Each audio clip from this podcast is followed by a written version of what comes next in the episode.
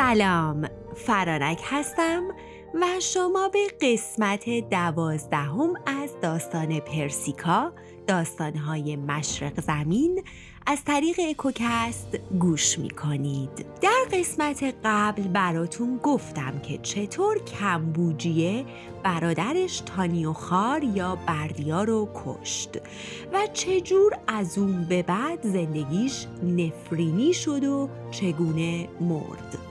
بریم ادامه داستان رو بشنویم.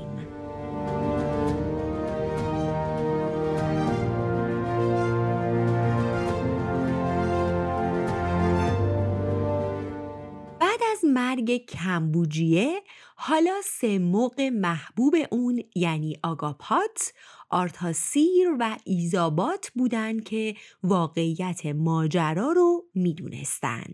در حینی که ایزابات کالبد کمبوجیه رو به پارس می‌بره تا مراسم دفن انجام بشه آگاپات و آرتاسیر دو موق دیگه توطعه می‌کنن و موق اسپنداد رو که خودش همه این نقشه ها رو کشیده بود به پادشاهی میرسونن. خب خیلی هم طبیعی بود دیگه. کمبوجی وارثی نداشت و تانیوخار برادرش باید به تخت میشست.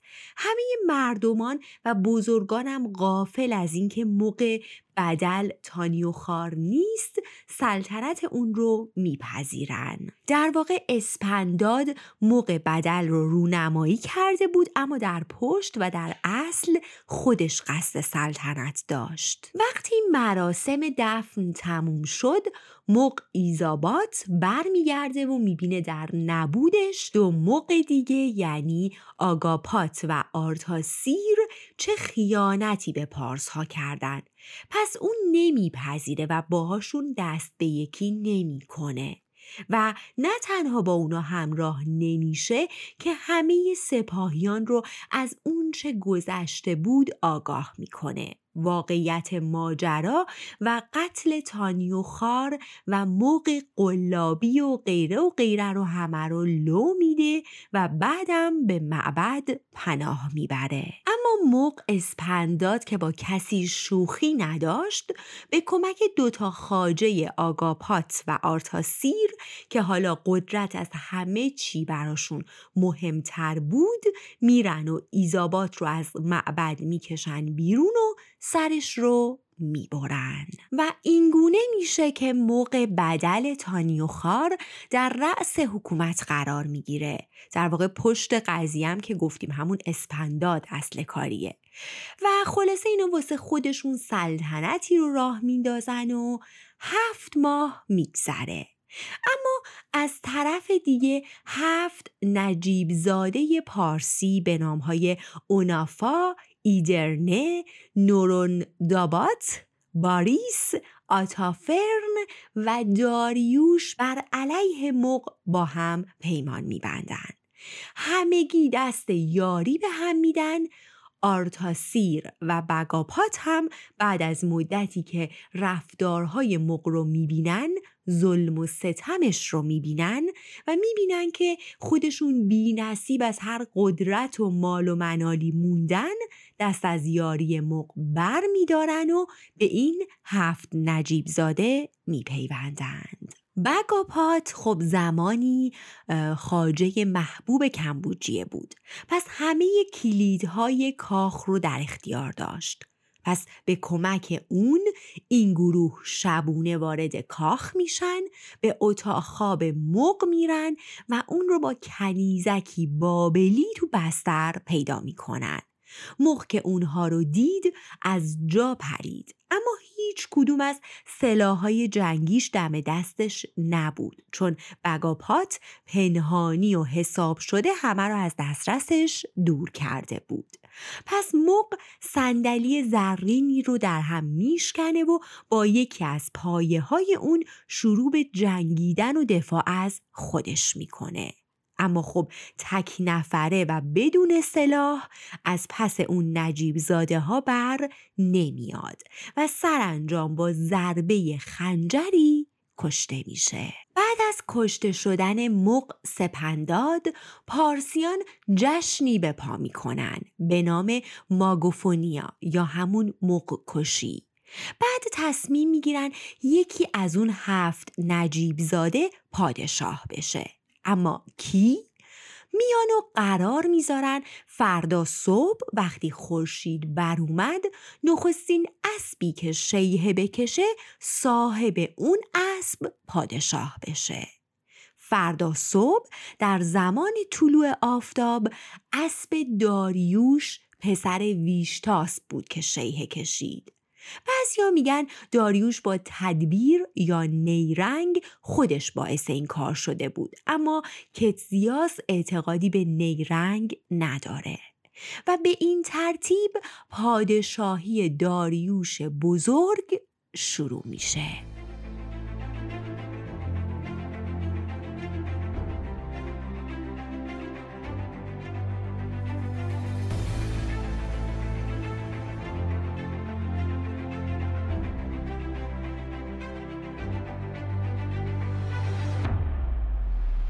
داریوش در حدود سی سال پادشاهیش هر کجا پا گذاشت همه رو تسخیر کرد. همه تسلیم و فرمان بردار و گستردگی امپراتوریش غیر قابل توصیف. تا رسید به نبرد ماراتون نبرد با یونانی ها داریوش کبیر قسمتی از سرزمین های یونانی رو تحت قلم رو فرمان خودش درآورده بود. اما دیگه پیشروی نکرده بود و قصد تسخیر یونان رو نداشت. چون براش فایده ای هم نداشت. سرزمینی بدون منابع نیمه کوهستانی و دارای جزایر بسیار و دور از هم. اما می‌زنه و توی یکی از جنگ های داریوش با سکاهای اروپایی داریوش شکست می‌خوره و یونانی ها که تصور می‌کردن پادشاهی ایران تضعیف شده زمان رو قنیمت میشمرن تا قسمت های تسخیر شدهشون رو پس بگیرن. توی این شورش دولت های آرتریا و آتن هم به کمک یونان میان. پس یونانی ها شهر سارد رو به آتیش می‌کشن و داریوش که از دخالت آرتریا و آتنی ها عصبانی شده بود ماردینیوس یا مردونیه رو با سپاهی عظیم به جنگ یونانیان میفرسته. اما سپاه مردونیه تو دریا دچار طوفان سهمگینی میشن و بیش از نیمی از سپاه تو دریا غرق و مردونیه به ناچار به آسیا برمیگرده. داریوش با شنیدن در هم کوبیده شدن سپاه ایران تو دریا عصبانیتش دوچندان میشه. و این بار داتیس سردار مادی رو با چهل هزار نیرو به جنگ میفرسته. اونها آرتریا رو به راحتی به تصرف خودشون در میارن. مردم آرتریا رو به بردگی می‌گیرن و به شوش میفرستن. دیوار شهر رو ویران می‌کنن و بعد ره سپار جنگ با آتن میشن. و اینجا بود که نبرد ماراتون شروع میشه.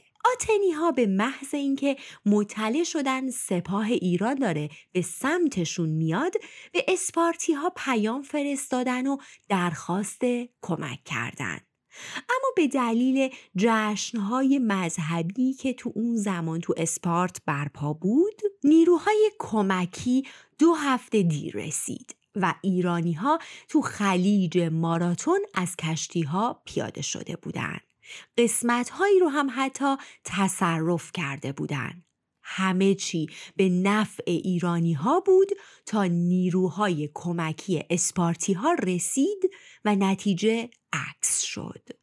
تعداد زیادی از سپاه ایران کشته شدن و داتیس تو اون جنگ مرد و باقی سپاه به آسیا برگشتن بعد از این جنگ داریوش کبیر بیمار شد و بعد از سی روز ناخوشی سرانجام در هفتاد و دو سالگی درگذشت میگن بگاپات مق که تا اون موقع سرسپرده داریوش بود بعد از مرگ داریوش اونقدر منقلب میشه که هفت سال کنار گور داریوش میشینه و آخرم همونجا میمیره.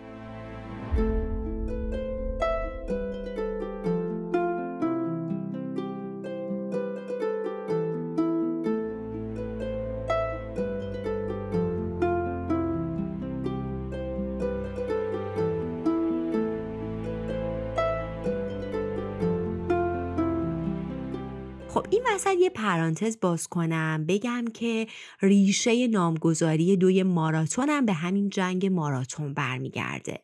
میگن جنگجوی یونانی بوده به اسم فیلیپ ده که خیلی سری میدویده.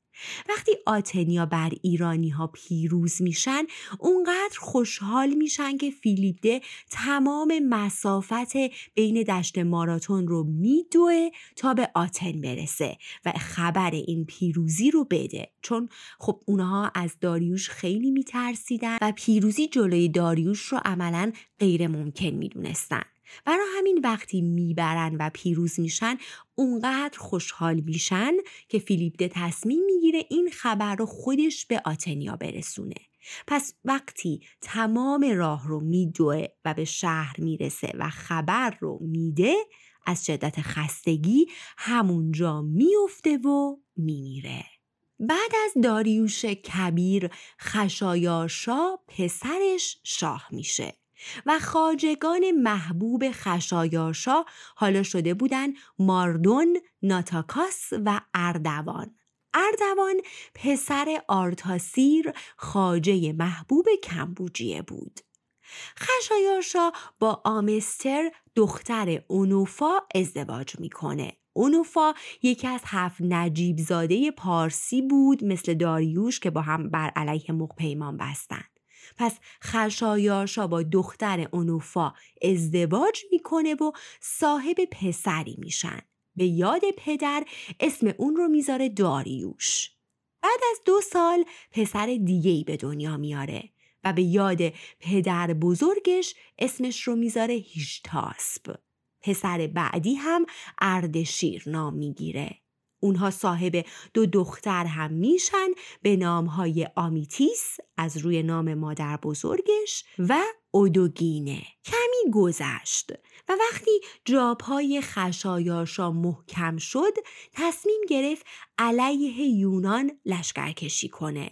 چون اون شکست داریوش پدر رو از یاد نبرده بود و یکی از دلایل اینکه اصلا تصمیم گرفت به جنگ دوباره غیر از گرفتن انتقام پدر این بود که آتنی ها که سردار ایرانی داتیس رو کشته بودن کالبدش رو پس نداده بودن. و این کار دشمنی رو بیشتر کرد و بهانه ای شد برای شروع جنگ دوباره بین ایران و یونان. پس خشایارشاه لشکر کشی کرد.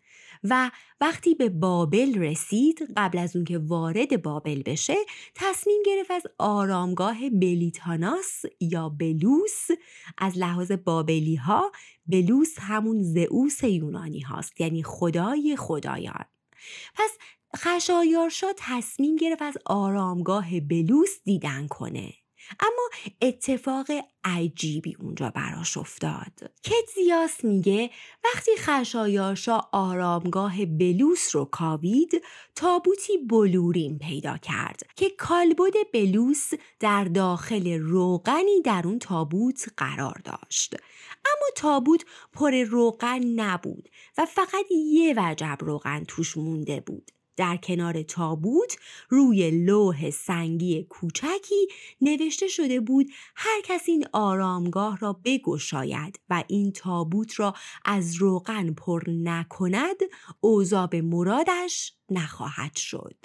خشایارشا از خوندن این متن بیمناک میشه و به افرادش دستور میده هرچی سریعتر تو اون تابوت روغن بریزن اما هر چی روغن میریختن تابوت پر نمی‌شد. اصلا سطحش بالا نمی اومد پس وقتی دیدن این اطلاف روغن بی سمره دست کشیدن و در قبر رو بستن و ترجیح دادن از اونجا دور بشن. و این اتفاق و بدشگونی که می‌گفتن وجود داره باعث شد خشایارشا تصمیم بگیره حمله رو کنسل کنه و بی‌گدار به آب نزنه. پس راهی اکباتان شد. برگشت اما به محض برگشت بهش خبر رسید که تو بیزانس شورش شده و ساتراپ اونجا زوپیر به دست بابلیان به قتل رسیده. پس خشایارشا سریعا مگابیز دامادش رو مگابیز همسر دخترش آمیتیس بود. به بابل فرستاد تا اونجا رو آروم کنه. مگابیز هم رفت و اونجا رو تصرف کرد و برگشت. کتسیاس میگه از جمله هدایایی که خشایارشا به مگابیز داد سنگ آسیای زرینی بود که وزنش 6 تالنت بود. تو روم و یونان و خاور باستان واحد وزن و پول تلنت بوده. معادل 26 کیلوگرم. مدتی گذشت. خشایارشا این بار مصممتر سپاهی متشکل از 800 هزار نفر با گردونه های بسیار و هزار کشتی جنگی فراهم کرد و با ساختن پلی همون پلی که تو جنگ با داریوش آتنیا خرابش کرده بودن لشکرکشی خودش رو به یونان آغاز کرد و به این ترتیب جنگ ترموپیل شروع شد.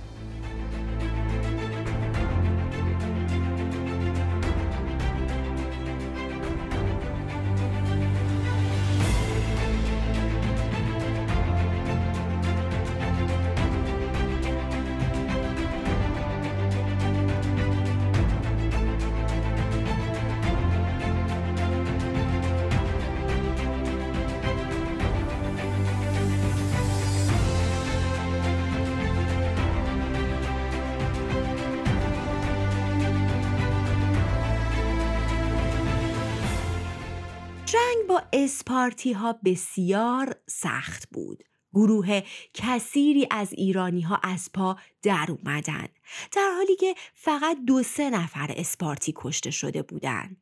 پس خشایارشا دستور داد تا با 20 هزار سرباز حمله کنند. اونها هم شکست خوردن. پس تازیانه خوردن تا بهتر بجنگند. اما با تازیانه کارشون بد و بدتر شد.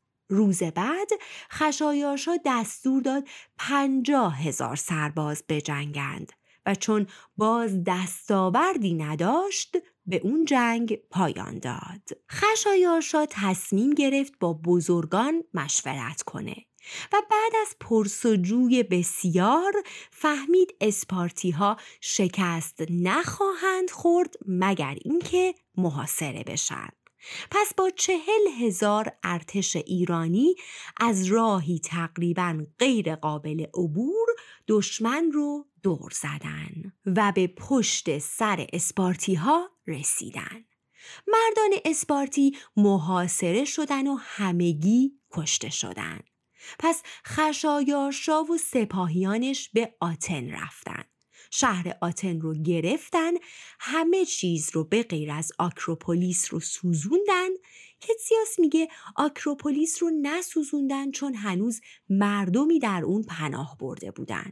اما وقتی اون مردم شبونه گریختن آکروپولیس خالی شد سپاه ایران اون رو هم با خاک یکسان کرد. خشایارشا و سپاهش جنگ ترموپیل رو بردن.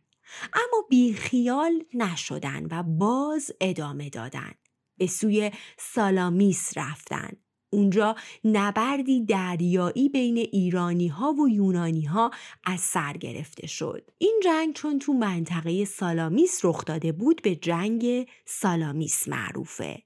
تو این جنگ ایرانی ها هزار کشتی داشتند و یونانی ها هفتصد تا. اما چون ایرانی ها خیلی وارد به جنگ و نبرد دریایی نبودن نتونستن این جنگ رو ببرن.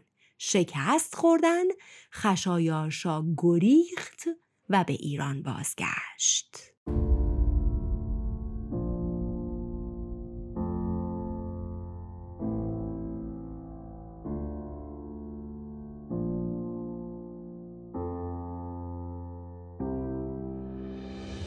خب داستان رو تا اینجا نگه میداریم. دفعه بعد در آخرین قسمت پرسیکا براتون خواهم گفت که چگونه خشایار شاه میمیره. در واقع کشته میشه. و در مورد جانشینانش براتون میگم. تا زمان کتزیاس که تو دربار اردشیر حضور داشت. پس با من همراه باشید تا داستان پرسیکا رو با هم تموم کنیم. این آخرین اپیزود سال 1401 بود. اپیزود بعدی رو در سال جدید منتشر می کنم و از همین الان سال نو رو بهتون تبریک میگم. براتون بهترین آرزوها رو دارم و ایشالله که سال بعد به از امسال باشه. دوستتون دارم و خدا نگهدار.